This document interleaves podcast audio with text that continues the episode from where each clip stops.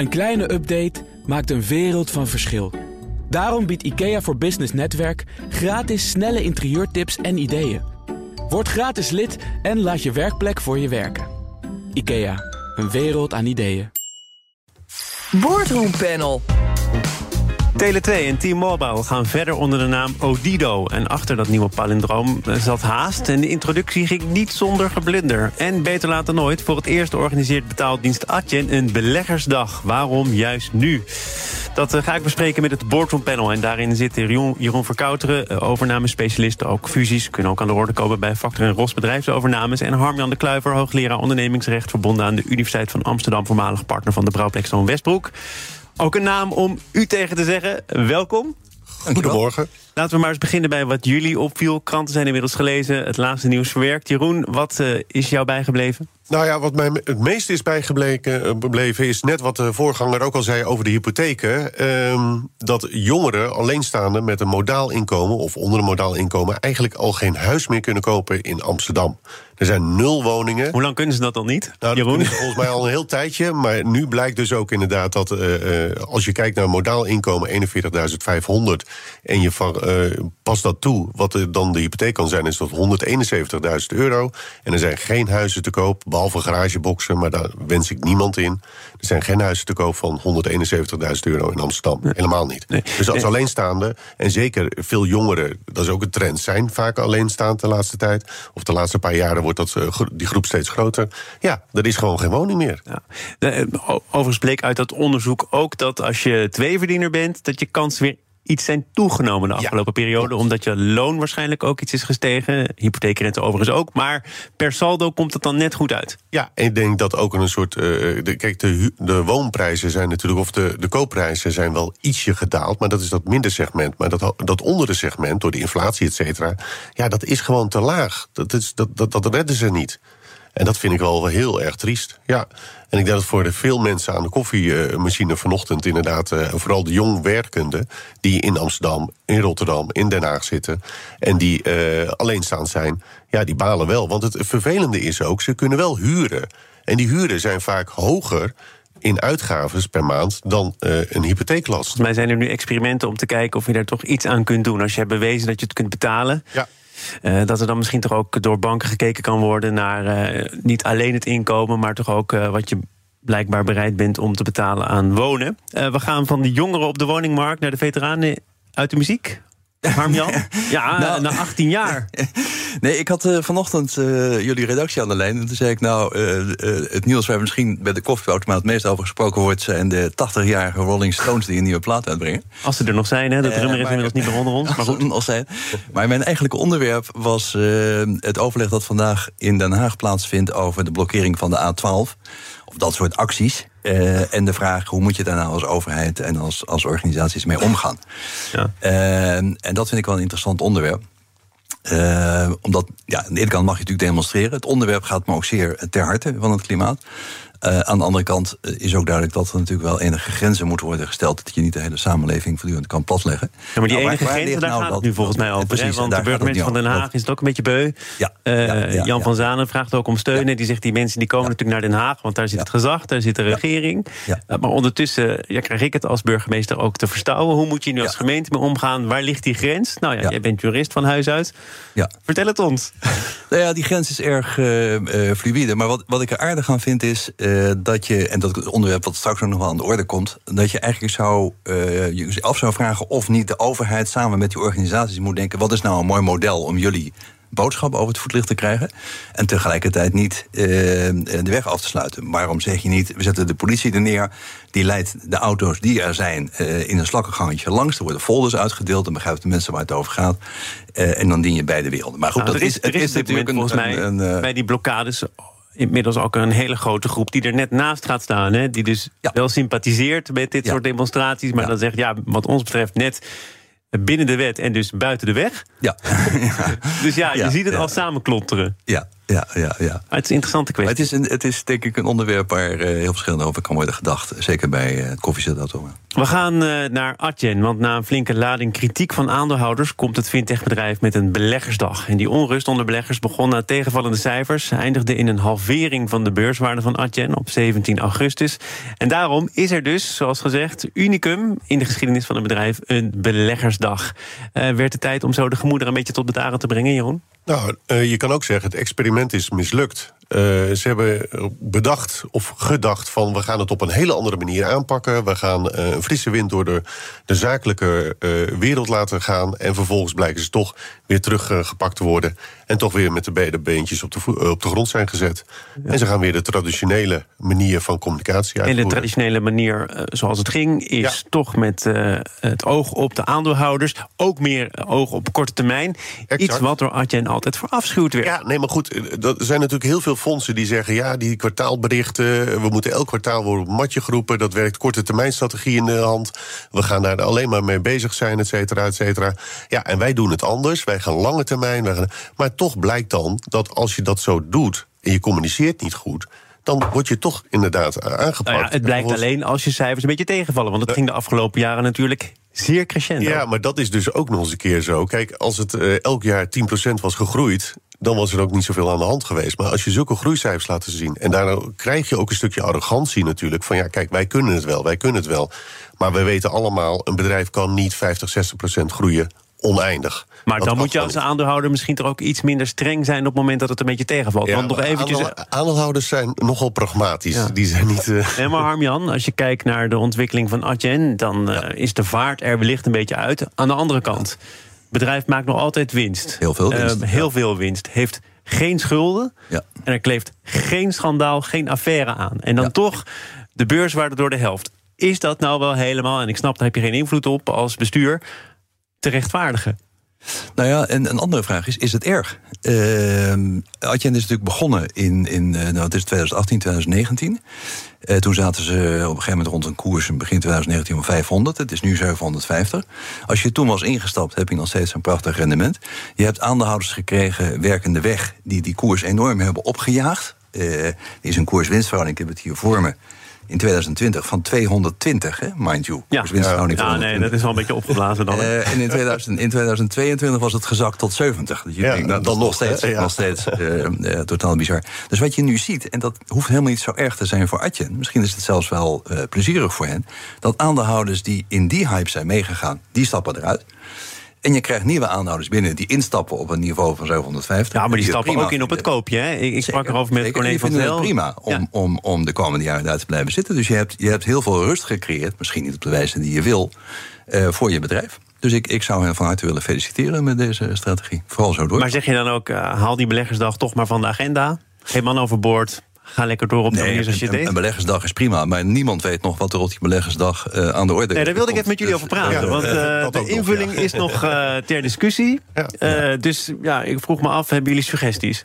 Nou ja, ik, ik zag ergens in de krant dat er eerder al Capital Markets Day werden gehouden. En nu, nu werd het dan een iets ander naamje gegeven. Ik Ja. denk dat het gewoon weer een Capital Markets Day wordt... zoals we die van alle beursvennootschappen kennen. En dat is prima. Dat- Doe dat vooral. Ja, nou, ik denk eerlijk gezegd dat het niet veel anders gaat worden dan anders. En dat is een beetje ook het probleem. Kijk, als je dan toch zoiets doet, zou ik zeggen: van pak het dan inderdaad op een hele andere manier aan.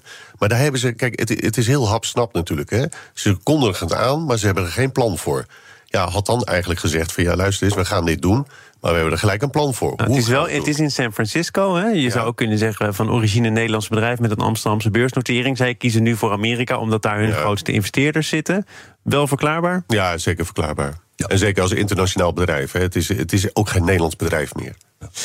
Als je nu kijkt naar wat eh, de grootste graad in de keel was van die aandeelhouders die het bedrijf hebben verlaten of die daar kritisch op zijn, dan is het dat ze eh, tegen hoge salarissen talenten aantrekken. Nodig voor de verdere ontwikkeling van het bedrijf, eh, nodig om voorop te blijven lopen. Daar kun je toch niet onder druk van de aandeelhouders, als dat je filosofie is, plotseling maar mee ophouden.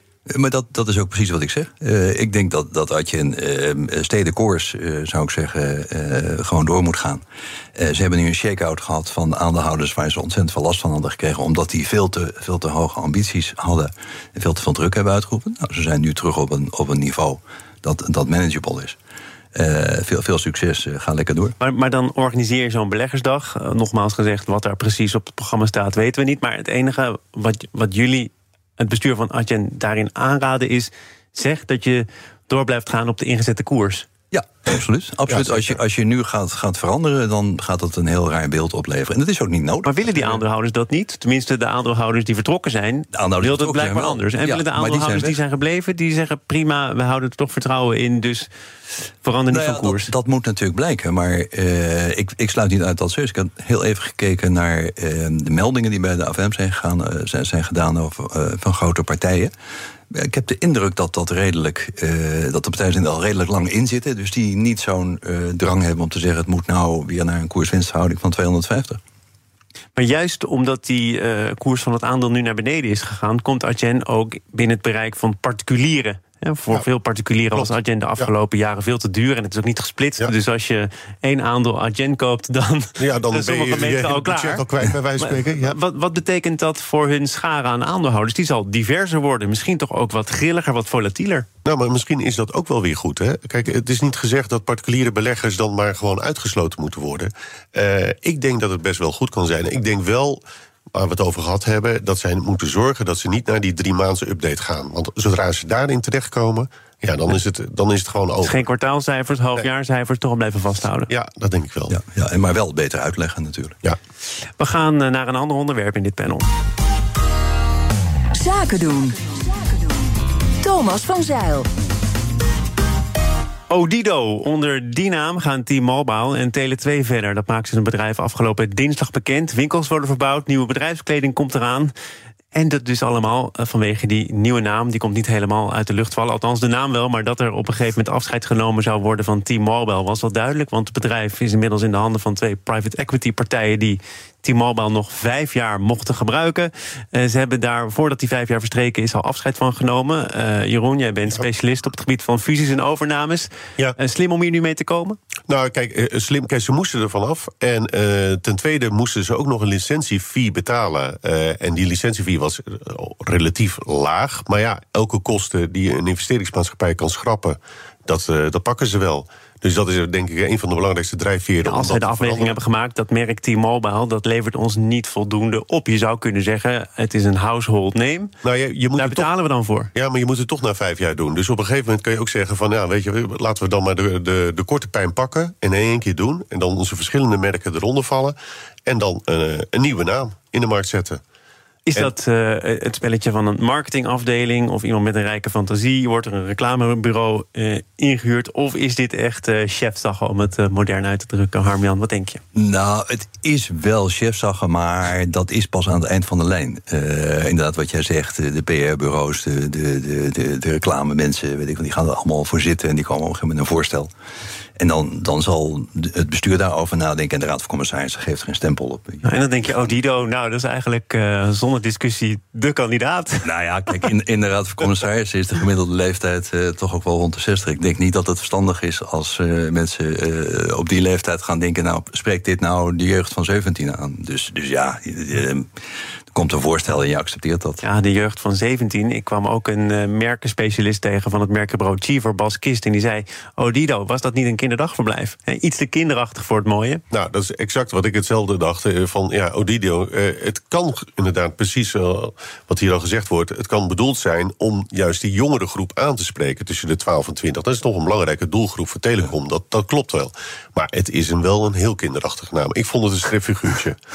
ja. ja, overigens beste heren, uh, kwam ik ook een merkenspecialist tegen. Die zei: uh, alles leuk en aardig. Maar wat je niet moet doen, is het combineren van de beide uh, bedrijfsnamen. Mocht er sprake zijn van een fusie. En daarom breng ik nog even in herinnering dat hier staan Jeroen van Kouteren van Vakring Ros bedrijfsovernames. En Harmjan de Kluiver, voormalig partner van De Brouw Blackstone Westbroek. nou, daar moet je dus nooit aan beginnen. Nou, nee, maar daar, daar zijn ook heel weinig, heel weinig 17-jarigen die daar de, euro. Nee, nee, nee, het gaat niet om de 17-jarigen. Maar Harmjan is denk ik geen geheim dat heel veel mensen denken... nou, Blackstone Westbroek, ik geloof het wel, Harm-Jan is van de Brouw. Ja, ja, ja, ja. lekker is dat. Ja, maar het is natuurlijk een andere sector. Hè. En, en, en ook al zou je vinden dat de naam uh, dat dat een beetje kinderachtig is... niemand gaat zijn, zijn telefoonabonnement opzeggen omdat de naam kinderachtig is. Nee, nee, dat snap ik. Maar, maar het, het, combineren van die beide namen... Uh, dat hebben jullie volgens mij ook gedaan, hè, Jeroen? Ja, klopt, ja. ja. Was er nou niet iets palindroomachtigs te verzinnen. Nou ja, het was absoluut heel veel te verzinnen. Maar eh, wij vonden dit de beste van de slechtste, om het maar zo te zeggen. nee, maar kijk, weet je, net wat gezegd wordt. Kijk, eh, advocaat, eh, consultancy, corporate finance. Het maakt allemaal niet zoveel uit. Daar gebruik je toch vaak de namen. Kijk, telecom, je spreekt een bepaalde doelgroep uit. Want ik vind het wel opvallend dat er niks in zit meer van telecom of tele of, of communicatie, et cetera. Maar goed, ze hebben besloten om er een naam aan te hangen. Die dan, eh, en we praten hier nu over namen. We zeggen nu allemaal van ja, het is een beetje kinderachtig, et cetera. Ja, over een maand heeft iedereen het over Odido ja. natuurlijk. Dat Exact, snap ik ook dus- wel. dus zo werkt het ook Is het ook het moment, Harmjan, om te zeggen... nou, die naam, eh, dat is dan eigenlijk eh, vreemd genoeg een detail. Dat komt wel goed. Is het vooral het moment om weer met nieuwe abonnementsvormen te komen... je bedrijfsmodel aan te passen? Ja, en, en ben je daar dus veel meer mee bezig? Ja, dat denk ik wel. Ja. Denk ik. En dat, dat zie je ook natuurlijk in hun campagne. Ja, dat zie je in een eh, campagne. Eh, zit je bij Odido trouwens? Heb je even nee, gekeken? nee, nee, nee, nee, Nee, dat niet. nee. Ja, ik heb wel even gekeken natuurlijk, omdat ik netjes voorbereid hier aan, Ja, aan de start moet komen. nee, hè, anders, anders, anders zeg jij er wat van. We gaan het eh, zo meteen hebben over eh, Peter Wenning, de topman van ASML... die eh, wat minder goede kwalificaties over had voor de staat waarin Nederland verkeert. Het boardroompanel is te gast vandaag met Jeroen Verkouteren en Harmjan de Kluiver. En ze gaan onder andere praten over ASML-topman Peter Wenning. Die sprak tijdens de opening van het academisch jaar op de Technische Universiteit van Eindhoven... over een domme, dikke en blije samenleving. Hij waarschuwde dat Nederland mogelijk zijn internationale concurrentiepositie verliest... en meer moet kijken naar innovatie. I think when we look at our society, I sometimes have the feeling that we're fat, dumb, and happy. Things change in a more rapid pace than we realize. We need to step up. And we need to make sure that what we have, we use to the maximum benefit to keep building that and keep that responsible society. Because if we don't do that, and the value moves to other parts of the world, guess what's going to happen? Innovation. That's important. Harmjan, horen we hier eh, een topman, een vertrekkend topman... die op persoonlijke titel spreekt? Of is dit eh, nauw afgestemd met de rest van het bestuur van ASML? Nee, ik denk dat je hier eh, Peter Wenning hoort. eh, die in de situatie is dat hij vrij uit kan spreken, eigenlijk. Of redelijk vrij uit kan spreken. En de blik eh, naar de wereld kan richten. Omdat hij over een tijdje natuurlijk afzwaait bij ASML. Over dingen die hem persoonlijk bezighouden. Eh, het woord ASML valt ook niet. Het gaat ook niet over ASML. Nee, maar Eh, soms kun je ook het ongezegde Nee, voor zich laten zeker, spreken. zeker, zeker. Maar de, de, de ASML heeft geen enkel probleem. Dus het is, is, niet, is niet nodig voor hem om nu dit, dit praatje te houden over ASML. Ik denk dat hij echt oprecht bezorgd is over eh, innovatie in Nederland, in Europa. Eh, en dat over het voetlicht brengt. Ja. Eh, en dat is op zichzelf, eh, op zichzelf heel goed, vind ik. En het hij- blijft wel erg algemeen, maar goed, dat is dat terzijde. Ja? Nou, ja het, het, het, hoe het komt, je het dan willen insteken? Stel dat je echt een punt had willen maken. Nou, het, het blijft. Het was dit een hele, heel kort, kort verhaaltje ook. Hè. Eh, ik heb het gezien, het is een minuut of zeven, acht of zo. En dat, het, het is een beetje van ja, we moeten allemaal samenwerken. We moeten eh, goede dingen doen. We moeten innoveren. Dat vinden wij ook allemaal natuurlijk. Maar hoe ga je dat nou doen? En Peter Wenning is, is eh, al heel lang eh, topman van ASML. Dus moet daar veel uitgewerkte ideeën over hebben. eh, hoe we dat dan daadwerkelijk gaan doen. En dat kwam er niet uit. Ja, dat vond maar hij, hij heeft ook eh, contacten met eh, toppolitici, topbestuurders van andere bedrijven. Hij zal, ze zijn allemaal geweest, tot Ursula von der Leyen aan toe. En eh, Ja. het Witte Huis is ook geen onbekend adres voor Ja, maar het was interessant. In, in, dat, in die speech zei hij op een gegeven moment... ik was in, in Zuid-Korea een paar weken geleden. Daar sprak ik met de prime minister. En die prime minister die had een uur voor mij. En die ging mij uitleggen hoe mijn bedrijf in elkaar zat. En hij zei met zoveel woorden... dat zou een Nederlandse premier nooit doen. Vol stop. Nou, denk daar even over na. Weet je. Dat, dat, dat, is, eh, dat is wel een boodschap. Eh, dus de boodschap is... elders zijn ze geïnteresseerd in het bedrijfsleven... willen ze dingen doen, in Nederland niet. Eh, dat is eigenlijk wat, hij- wat hij zegt. Maar dan is het naast een algemeen praatje toch nog wel een serieuze waarschuwing. Het is een heel serieuze waarschuwing. Ja, Jeroen? zeker. Ja, ik, je kan het ook een steek onder water noemen natuurlijk. Hè. Hij is niet helemaal tevreden hoe ASML is behandeld. Ook in het kader van het hele eh, China-verhaal natuurlijk. eh, exporteren van eh, machines, et cetera. Ik denk dat daar wel iets zit van...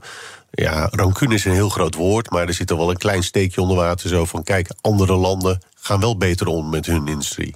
Ja, maar goed, is dat dan verwijt aan de Nederlandse regering? Of word je, zoals dat populair wordt uitgedrukt, een speelbal van iets wat zich boven jouw hoofd afspeelt. Nou ja. Dan heb je er ook niet zo heel veel meer over te zeggen. Nou ja, dat is dus ook een beetje de, de, de hele Europese belangen, Nederlandse belangen, maar ook gewoon inderdaad dat je eh, de Europese regeringen blijkbaar minder op innovatie zitten, van ontwikkeling, et cetera, maar meer op van ja, kunnen wij deze producten wel leveren aan derde landen, et cetera. En ik denk dat hij zich daar dan wel een beetje druk over maakt, terwijl andere landen daar wel veel meer mee bezig Ja. zijn. Is dat nu, eh, en eh, Wenning heeft er eh, langer op gestudeerd dan ik hoor, maar ik heb de afgelopen maanden, jaren ook wel mogen praten over de Europese Chips Act, Ja. over groene investeringsplannen om Amerika bij te houden.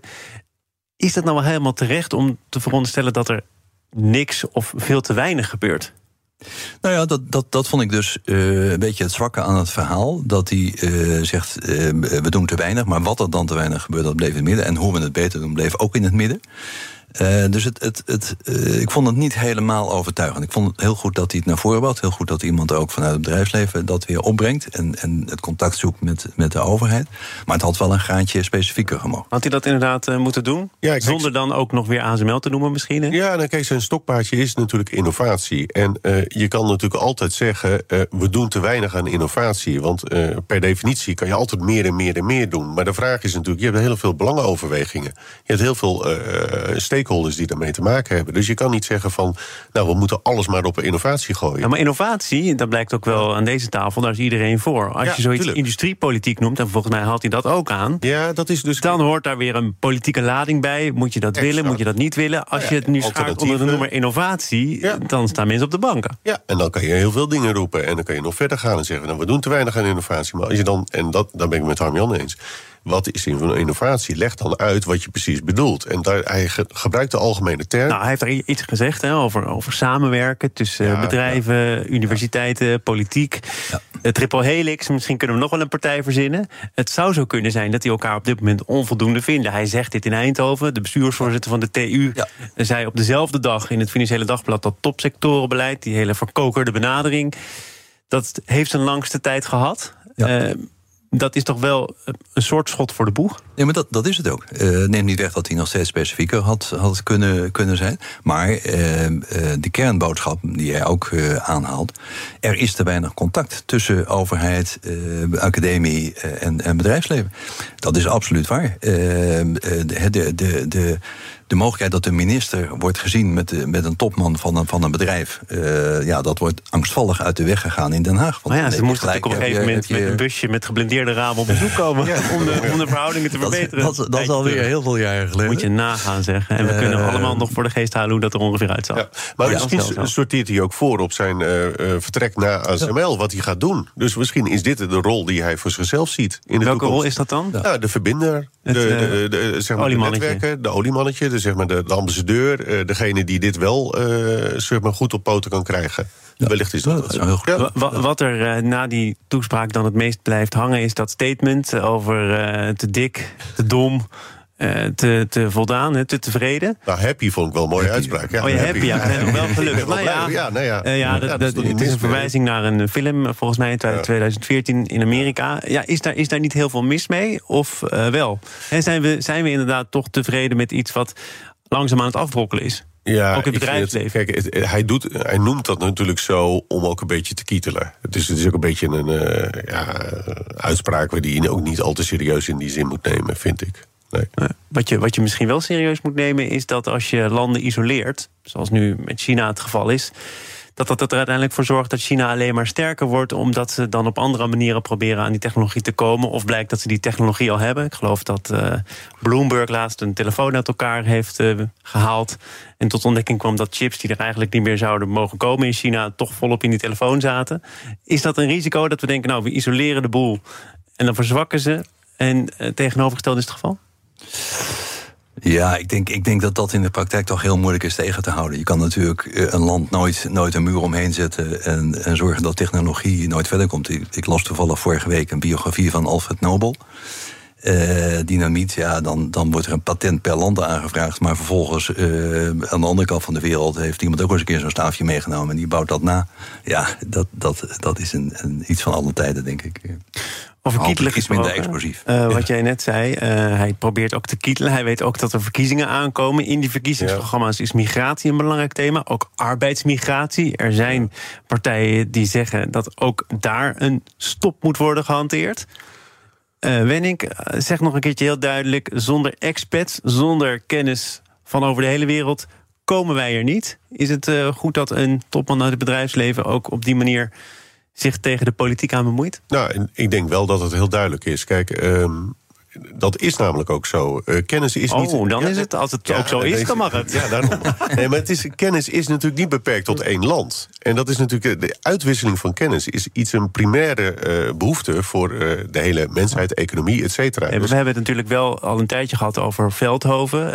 de, de huizenmarkt al daar. En in hoeverre ASML daar een stempel op drukt. Ook iets wil terugdoen voor de omgeving. Maar toch probeer nou maar eens als jouw onderwerp van zojuist... modale eh, Veldhoven naar een huis te vinden. Ja, Succes. Dat, ja, maar dat is, dat, natuurlijk is dat allemaal lastig. Hè. Ik- zeg ook niet dat het dan gelijk niet allemaal eh, bijkomende problemen met. Maar dat is een beetje het verhaal van innovatie. hè. Kijk, innovatie is een term. Ja, we kunnen alles ondernoemen en dan al de problemen er ook onder eh, eh, schuiven. Maar het is wel een, een probleem. Maar tegelijkertijd, kennisuitwisseling is wel heel belangrijk. Als wij in Nederland inderdaad eh, eh, alleen maar kijken naar wat wij als Nederlanders kunnen uitvinden, ja, dan zaten we nog in de middeleeuwen. Lijkt me een prachtig. Veelzeggende stilte van eh, Harmjan de Kluiver. Ik ga al die namen, fusienamen of niet, toch nog een keertje noemen. Hoogleraar ondernemingsrecht aan de Universiteit van Amsterdam. En voormalig partner van De Brouw, Blackstone en Westbroek. Jeroen Verkouteren was er ook, overnamespecialist. Ook fusies mogen erbij hoor, van Factor en Ros bedrijfsovernames. Dank voor jullie debuut op dit nieuwe tijdstip. Graag gedaan. Dankjewel. Tot een volgende keer. En voor wie helemaal niks met tijdstippen te maken wil hebben... dit panel is ook eh, te beluisteren als podcast. Abonneer je vooral even via je favoriete kanaal of de BNR-app. Ongevraagd advies. Alles draait om de klassenstrijd, schreef NRC over het nieuwe verkiezingsprogramma van de SP. Die partij vindt vooral dat werknemers meer inspraak moeten krijgen. In bedrijven met meer dan 100 werknemers moeten die net zoveel te zeggen krijgen als aandeelhouders. En bovendien ook eh, deelnemen in de winst. Maar dat gaat niet zomaar en dus is het tijd voor advies, ongevraagd advies. En dat komt van Robert de Boek van Antea. Robert, goedemiddag. Goedemorgen nog, eh, Thomas. Oh ja, goedemorgen nog. Ja, goedemorgen. Moet Ja, ik me nou hier laten corrigeren? Is het, Ja. Ja, ja, ja. Nee, speciaal voor mijn fans is het vervroegd. Want die mensen zaten maar tot half drie eh, te wachten totdat ze naar buiten konden. Dus eh, hebben gevraagd, kan het wat eerder. Dus eh, vanaf nu kwart voor twaalf. Ja, veel dingen veranderen, sommige dingen ook niet. Namelijk de leider van de SP luistert nog altijd naar de achternaam Marijnissen. En jij hebt de redactie en mij ook al een heel verhaal geschreven... over wat er niet deugt aan dat verkiezingsprogramma van de SP. En je schrijft onder andere dat het programma gekopieerd lijkt... uit de tijd van Jan Marijnissen. Is het niet heel goed dat partijen ook nog dingen vinden... en daar ook misschien langer dan een paar maanden achter blijven staan? Ja, maar ja, een, een politieke partij is, is natuurlijk net een eh, bedrijf. Je, je, je werkt voor een doelgroep. En ja, de wereld verandert en eh, SP verandert niet mee. Ja, ik, ik vraag me echt af wie. Als ondernemer hoef je niet te besparen op je werkplek. Want IKEA voor Business Netwerk biedt korting op verschillende IKEA-producten. Word gratis lid en laat je werkplek voor je werken. IKEA, een wereld aan ideeën.